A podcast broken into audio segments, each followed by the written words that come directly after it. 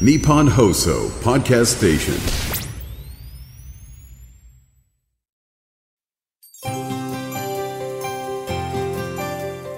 11月18日土曜日日本放送 OK コージーアップ週末増刊号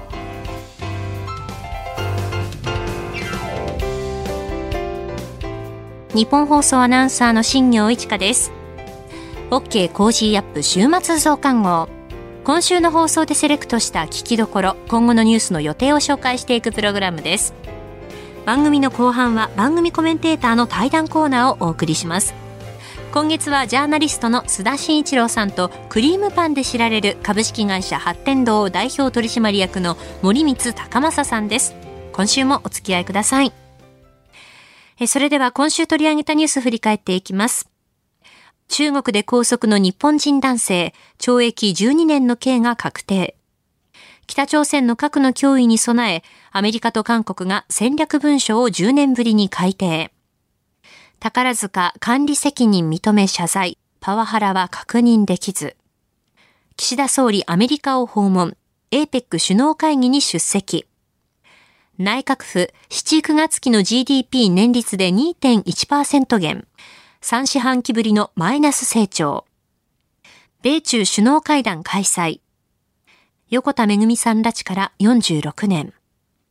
アメリカ議会下院つなぎ予算案を可決。政府閉鎖は回避へ。日中首脳会談実施へ。こういったニュースを取り上げました。それでは今週の聞きどころ。11月15日水曜日に佐々木俊直さんと取り上げたライドシェア超党派で勉強会小泉進次郎氏ら22日に初会合というニュース。それでは今週のプレイバック。ライドシェア超党派で勉強会小泉進次郎氏ら22日に初会合。一般のドライバーが自家用車を使って有料で人を運ぶライドシェアをめぐって自民党の小泉元環境大臣らが昨日超党派の勉強会の発足準備会合を開き年内にも導入に向けた方策を取りまとめることを確認しました。本格的な初会合を22日に開き首長にヒアリングを行った上で臨時国会会期末の12月13日までに会合を2、3回重ね論点を整理するということです。えー、超党派ということでね、えー、自民党、立民、維新、公明、国民という議員が参加したということであります。うん、政府の規制改革推進会議も、はい、えー、新法を制定してですね、解禁すべきだみたいな提言をすでにしていて、おとといかな。はい。まあ、これ相当本格的に進みそうで、多分来年ぐらいには、はい、国会提出になるかなっていう感じのスピード感ですよね。所信表明演説にもね、そうですね、ライドシェア解禁について言及がありましたもんね。うん、まあ推進してるのがね、菅前首相と河野太郎さんってことでね、はい、かなり強力なタッグなんで、まあ現実味は相当あるかなっていう。これライドシェア多分ね、都市、東京都心とか大阪中心部とか住んでる人あんまり実感ないのかもしれないんだけど、地方に僕福井と長野で、ええ、あの、三拠点生活するとね、地方行くとね、本当にもう今タクシーがいない。はい、全然いない。もう、福井を敦賀の近くに住んでるんですけど、まあ、運転代行もしくはタクシーなのタクシーもそもそもいなくて、代行頼んでもですね、もう1時間待ちとか、はい飲み屋に行って8時ぐらいか9時ぐらいで、じゃあ帰るか代行お願いしますって言ったら、なかなか来ないですよとか言われて1時間待たせて、その間酒がどんどん冷めていくので、このまま車乗って帰った方がいいんじゃないかぐらいな気持ちで、ね、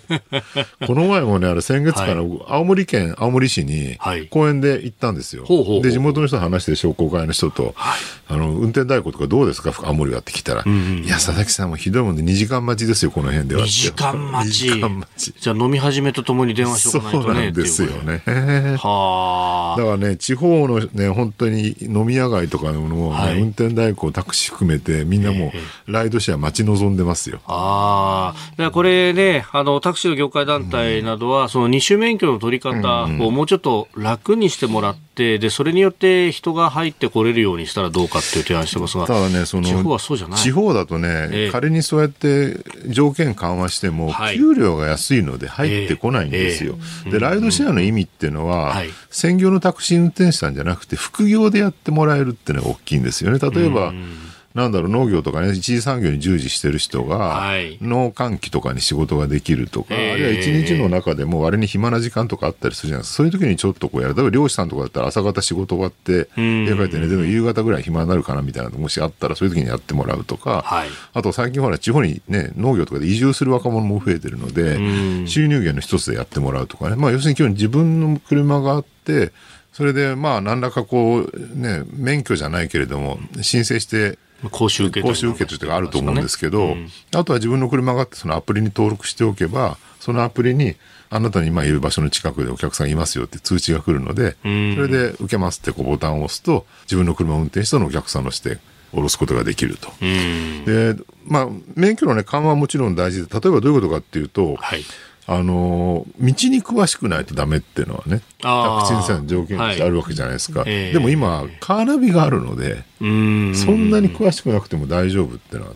実際あの、都会とかで今普及してる GO っていうアプリありますよね、タクシータクシーの呼ぶアプリ。はい、あの GO とかの取り組みしてるのは、その、えっ、ー、と、GO 専用のタクシー車っていうのを用意するみたいな普通のタクシーは Go アプリでも呼べるし、あと流してて空車を手挙げても呼べるでしょ。えー、で、空車を手挙げて呼ぶと目的地を言って、で、あそこですって言ったら、あじゃあ日本放送まで、あじゃあ日本放送だったら、内堀通り行けばいいですねって知ってれば言えるんだけど、うんはい、知らないと分かんないじゃないですか。えー、Go アプリ専用だと、Go アプリって最初にタクシー呼ぶときに自分の今いる場所と同時に目的地も設定しちゃうんですよ。そうすると、運転手さんの側は、最初からもうカーナビ入れられる。はい。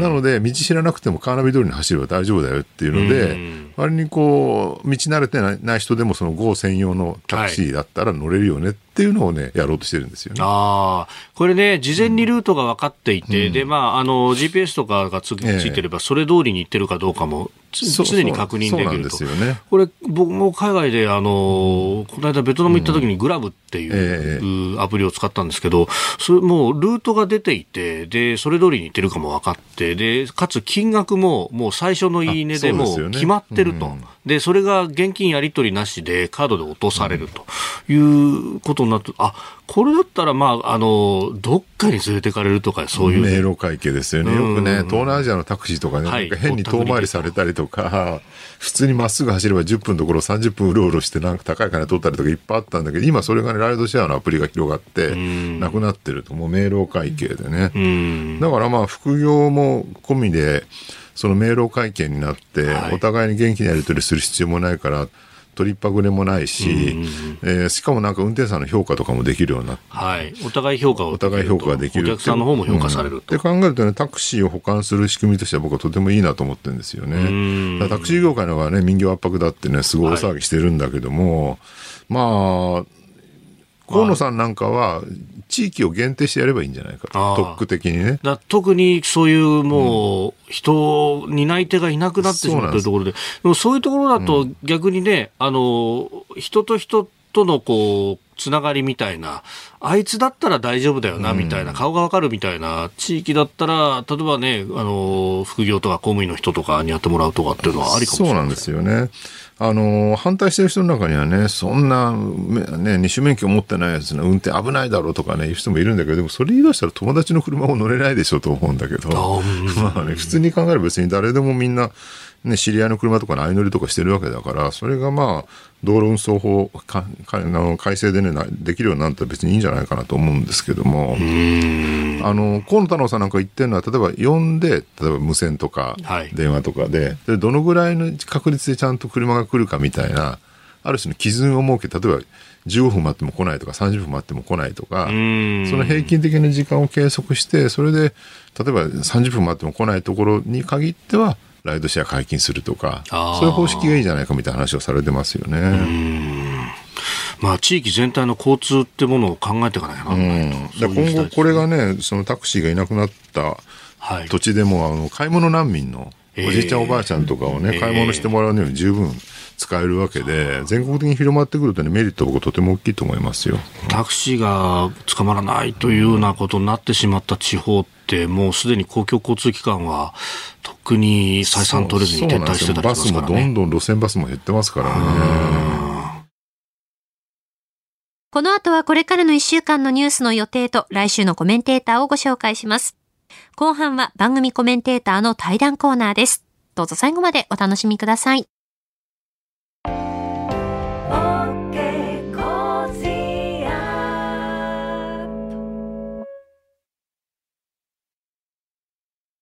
道徳って何だろう？思いやりって必要なの？その答えは道徳を考える月刊誌ニューモラルにあります。今や日本人の道徳力は世界からも大注目。さああなたも道徳を学びませんか？お問い合わせいただいた方全員に月刊ニューモラル、さらに小冊子心に残る話ベストセレクションを漏れなくプレゼントしています。月刊ニューモラルは日々の出来事をテーマに人間力が豊かになるエピソードが満載です。詳しくは日本放送ホームページ内のバナーをクリック。道徳で人と社会を幸せに。公益財団法人、モラロジー道徳教育財団。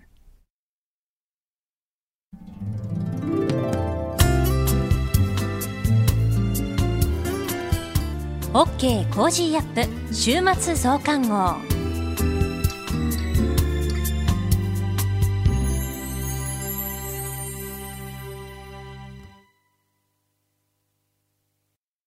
ニッポン放送アナウンサーの新行市佳がお送りしている OK Cozy up 週末増刊号。ここでニッポン放送からのお知らせです。目の不自由な方が安心して街を歩けるように音の出る信号機を設置するための募金をお願いするチャリティーキャンペーン、ラジオチャリティーミュージックソン。1975年からスタートし、おかげさまで今回で49回目を迎えました。来年の1月31日まで3ヶ月間にわたってチャリティーキャンペーンをお届けしていきます。えー、このお知らせをする時期になったなという気がしますね。えー、今年も12月24日日曜日正午から翌日25日月曜日の正午までラジオチャリティーミュージックソンの特別番組を24時間生放送でお送りします。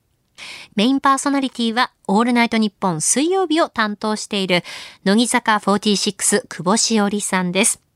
ミュージックソンの募金は来年の1月31日までお受けしております。え皆様のご支援ご協力よろしくお願いいたします。詳しくはミュージックソンのホームページをご確認ください。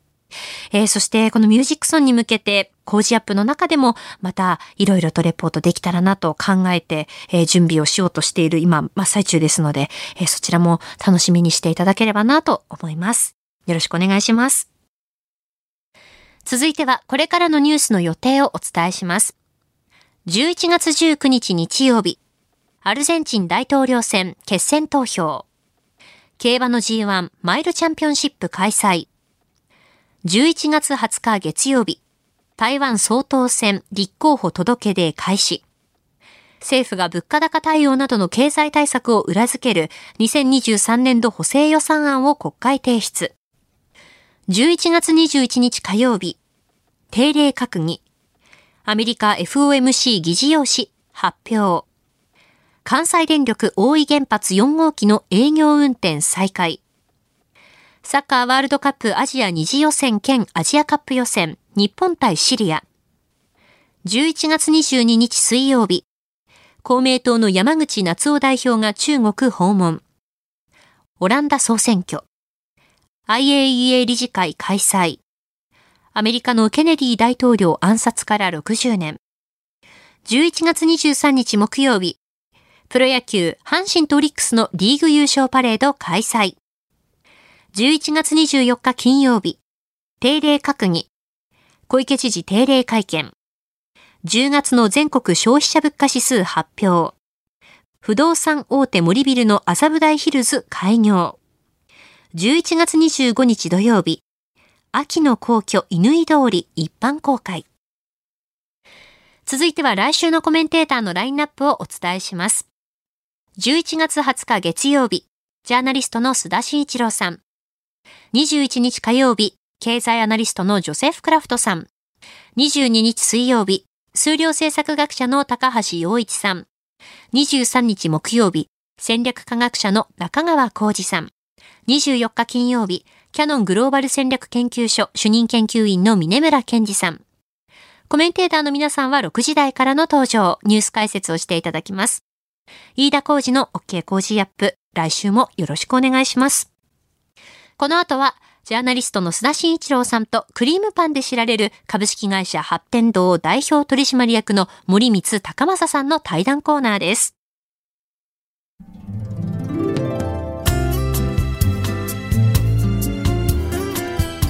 OK Cozy up 週末増刊号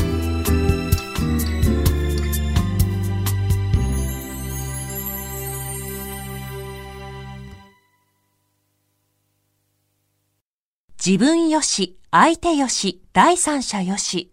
この三方よしの考え方は、より良い人生を築くための重要な指針です。モラロジー道徳教育財団は、ビジネスリーダーのための経営誌、月間三方よし経営を発刊。人づくり SDGs に取り組む企業の皆さんにおすすめの一冊です。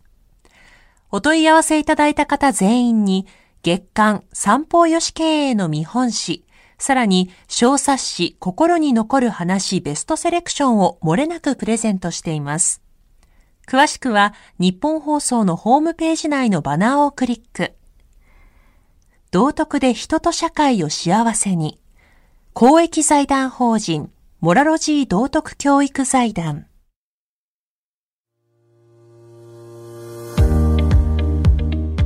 ジャーナリストの須田慎一郎です。この配信は日本や世界を取り巻く様々な課題を掘り下げる対談番組です。今回のお相手は、クリーンパンで知られる株式会社発展堂代表取締役の森光高松さんです。え今日もよろしくお願いします。よろしくお願いします。はい。えー、一時はですね、倒産の危機に見舞われながら、販売する商品をクリーンパンに一本に特化したことで、現在は国内外に展開する企業へと大きく成長した発展堂ですが、様々な経験をされた森光さんから見て、成長する企業とそうでない企業、ね、この二つに分けるとすると、これどちらに、どういうふうに違いがあると思いますか？ええあの成長してる企業を拝見させてもらうとね、ええ、やはり投資、まあ、経営というのは投資と回収なんですよ、ね、その連続だと思ってます、うん、その質と量ともに、やっぱり高まっていってるんですよね、うん、特にやっぱり人に投資をされてるなという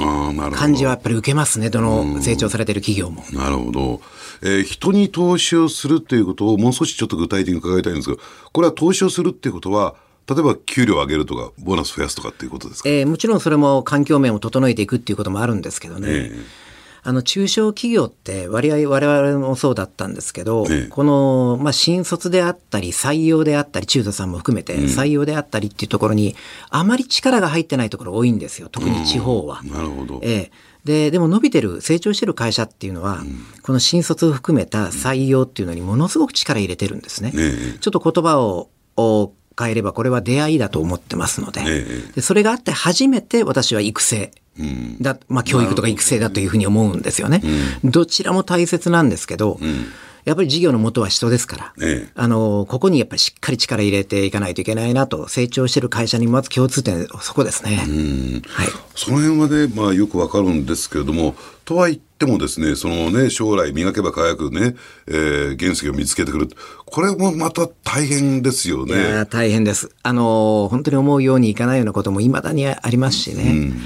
ただ、あの、やはり信じて、えー、やっぱり行くということに私は最後は尽きるのかなと。まあ、いうふうにも思ってます。うん、あのそれとねあの一人一人ってやはりそれぞれに、えー、まあ役割っていうか、ね、そういうものがあるんですよみんなね、うん、それをいかに引き出せるかどうかっていうのもこれまた経営者の力かなというふうに思ってます。はいあのその一方でね企業を経営する、まあ、リーダー経営者にとって必要な条件ってこれ何でしょうかね？まずね、あの、私は、まあ、理念はもちろん何のためにっていうのを掲げ、そして浸透させていくのと同時に、やはりビジョンですね。えー、しっかりみんなが、社員、スタッフが一緒になってこれ作り上げていくわけですからね。ねまあ、まずはこのビジョンを聞いたときに、ワクワクするような、なるほど。えー、こういったまずビジョンを掲げられるかどうかっていうのは、もう経営者としてものすごく大切なことだというふうに思いますよね。もちろん浸透させていくっていうのもありありますし、まあ、それと同時に、まあ、人心掌握じゃないですけど、いかにこうついて、よし、社長と共に一緒になってやろうという、こういう気持ちにさせられるかどうかっていうことなんじゃないですかね。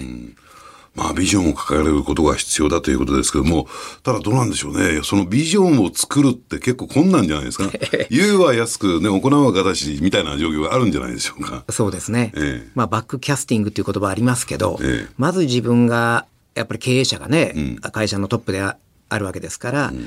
私はもう30年後、50年後までなかなかそこまで及びませんけど、10年後ぐらいまではですね、本当に真剣に考えて、こうあるべきだと、こうないといけないっていうね、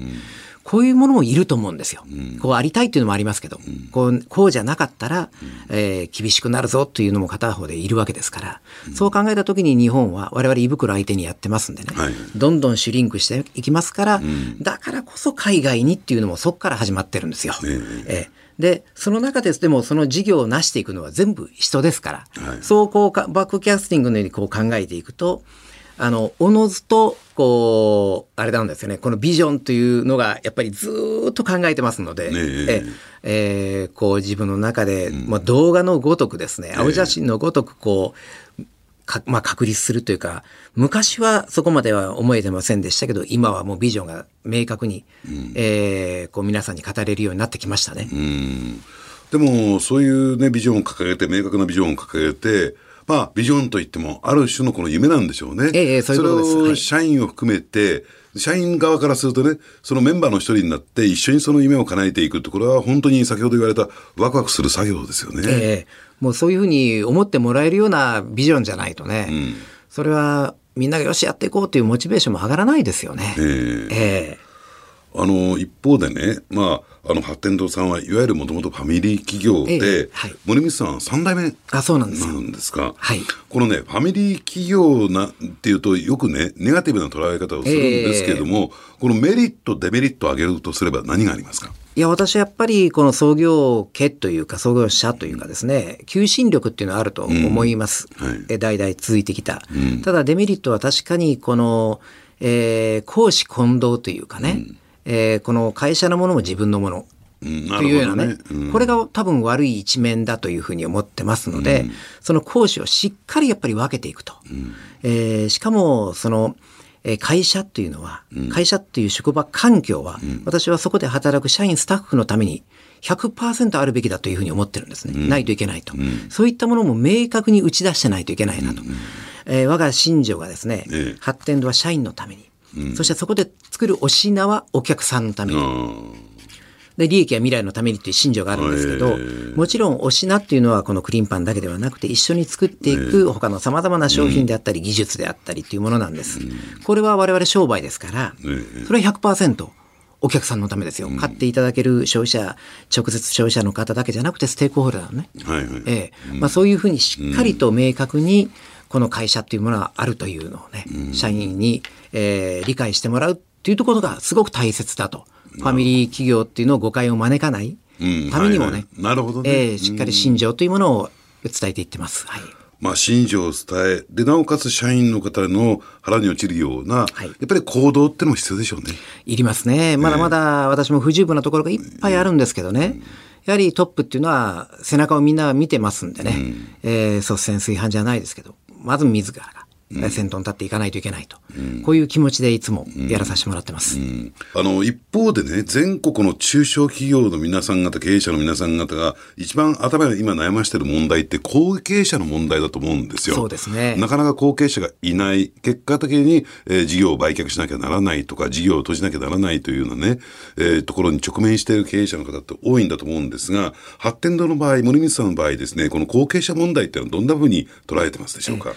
もうそれは今から10年も20年も前から大体この後継者の問題っていうのは出始めてきてたんですね。ええでやっぱり育てていかないと、急にこう後継者に悩んだからってパッと見つかるわけじゃありませんし、大企業と違って中小企業っていうのは、外からヘッドハンティングして来てもらえるようなスケールじゃないわけですよね。というのは一番理想的なのはやはり、えー、自分らの、まあ、親族であるか、もしくは、まあ、プロパーのような人間をですね、もう育てていくか。うん、もちろん中途でもいいんですよ。しっかり考え方があってね、えー、えー、いけば大丈夫だとは思いますけど、まあそんな簡単なもんじゃ私はないと思っておりますので、うん、やはりしっかり育てていくと。分身を、分身ぐらいの人間を。まあそういうつもりで私もこの15年来やってまいりましたんでね。えー、私の次の後継者というのは身内じゃありません。あそうなんですね。はい。あのその一方でねよくね、えー、企業を立て直すあるいは、えー、成長させていくためにプロ経営者を連れてくるってケースあるじゃないですか。えー、これどんなふうに見ております？えあの中堅以上であり、またもしくは、あの、中小企業でもしっかり財務力があったり、ブランド力があればですね、魅力がある会社ですから、そういったプロ経営者、来てもらえますよね、プロ経営者に、来てもらってやることができますけど、ただ、プロ経営者が来たからって言って、文化が違いますのでね、でね。うん、私は文化とか価値観が違う中で、果たして良くなれるのかどうなのかっていうのはちょっと疑問ではあります。うん、大企業の場合はもう仕組みとかが出来上がってますんでね、結構そのプロ経営者であってもその問題はなくね、うん、あまりにもスケール大きいですからもうその文化出来上がってるわけですけど、中小企業っていうのはね、やはりある意味力もないですから、あのプロ経営者の方々方のこう考え方一つで文化まで変わってしまうんで、ね、悪い方に変わった時、合わない時っていうのはもうガタガタと私は瓦解してしまうんじゃないかなという、そういう危惧する面もあると思いますね。それともう一点ね、あの、まあ、広島発祥でやってこられた発展堂さんですけれども、まあ、東京マーケットでも大きな成功を収め、で、しかも海外進出された、そういった中でね、東京に本社を移す、拠点を移すというお考えはなかったんでしょうか？最初からなかったですね。あ、ないんですかこれは。えー、私はなかったです。えー、もう、あの、今でもありません、もちろん。えー、あの、私は地域に、地方に育てていただいてますんで、うん、この、やっぱり地三原に恩返しを、広島に恩返しをしていきたいと。これ原点の一つです、私の。ですから、本社をこちらにっていうのは全くありませんし、今や、まあ、これだけのあのインフラも整っている中でですね、交通手段も、まあ、飛行機で行けば1時間ちょっとで来れるわけですよ。物流もそうです。そういう中であまりこう東京に、えー、本社を移す意味がね、えないんですよね。あのその一方でどうですか？やっぱり、えー、地方と都市部、あるいは地方と東京で比べたときに、このビジネス環境での格差であるとかね、あるいは、えー、どうでしょうね、この採用のしやすさとか、この社会のね、環境とか、この違いってはないんでしょうか？いや、正直言ってあるんですね。ええ、あのやっぱり人も圧倒的に多いですし、はいはい、何よりも情報という部分では、はいはい。やっぱりいち早くこの東京にいればですね、はい、最先端の情報、うん、とかっていうのがまあこう入手できるというか、うん、えー、それはやっぱり地方にいてはやっぱり遅れてしまうんです。これだけの、うん、まあ IT の時代でもあってもですね、はい、そういった中では我々も東京の方に営業所っていうのを構えさせてもらってね、うん、いち早く情報をつかめるようにはしてますし、うん、人の採用もこちらでは同じようにやってます。だから地方でいても、あの東京で採用もできますし、情報も入れることもできるわけですから、そういった意味ではもちろん格差はありますよ、差はあるんですけど地方にいてもそんなに大きな弊害はないなというふうに思ってます。まあ、この東京にきちんとアンテナも張ってるから、え自分に地方でもやっていけるということですし、はい、で、どうでしょうね。やっぱりね、このコロナショック以降、まあ、これ IT 技術の発展もあって、えー、例えばリモートでね、えー、仕事ができるようになったりとか、あるいは、えー、働いてる人たちのね、あの、発想と言ったらいいんですかね、考え方も変わって、やっぱり、えー、都市部じゃなくて地方で仕事をしようっていうね、えー、人たちも出てきてるっていうことが考えるとね、はい、この地方の持つポテンシャルっていうのも大きいんじゃないですか？ありますよね。うん、我々、瀬戸内ですから、えー、非常にロケーションがいいんでね、うんうん、あの、ロケーションを眺めて仕事さしているだけでも、やっぱりアイデアというか、まあ、発想がこう豊富になっていただけるんじゃないかなという感じはしておりますので、でまたあの地方にね定住してもいいよという、うん、移住してもいいよという方が増えてきたなというのは情報入ってきてますんで、これはもう年々そんな感じは覚えてますから、うん、もうどんどん来てもらえればなと思いますね。うん、はい。これ、これね、あのー、ちょっと話がそれるんですが、三原ってどんな街ですか？社長にとってみると。いうと。三原は最高の街ですよ。そういうことで言うと、えー、いや、本当に飛行場もあり、新幹線も止まり、うん、もちろん航路、海、海の便がありですね、えー、島々が目の前にありますので、えー、まあ素晴らしい風光明媚な街だと自信持って私は、うん、食べるの美味しいし。はそういうことですね。なるほど。はい、えー、最後にですね、会社を経営するにあたって最も大切にしていることって何でしょうか？私はあのやはり人ですね、うん、この人がないと事業を考えることも進めていくこともできません。うん、でまた経営者一人の力って限られてますから、まあ、いかに人をこう引きつけそして育ててね、うん、一緒にやっていけるか、まあ私はもうそこに尽きるんじゃないかなという感じがしております。えー、企業経営は人だということですね。はい、わ、はい、かりました。今月はクリームパンで知られる株式会社八天堂代表取締役の森光孝雅さんにお話を伺ってます。えー、次回もよろしくお願いします。よろしくお願いします。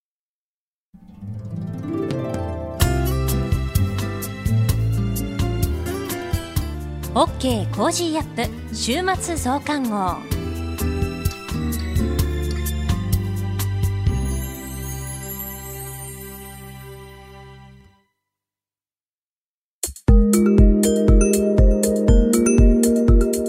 ニッポン放送飯田浩司の OK Cozy up 平日月曜日から金曜日朝6時から8時までの生放送でお届けしています。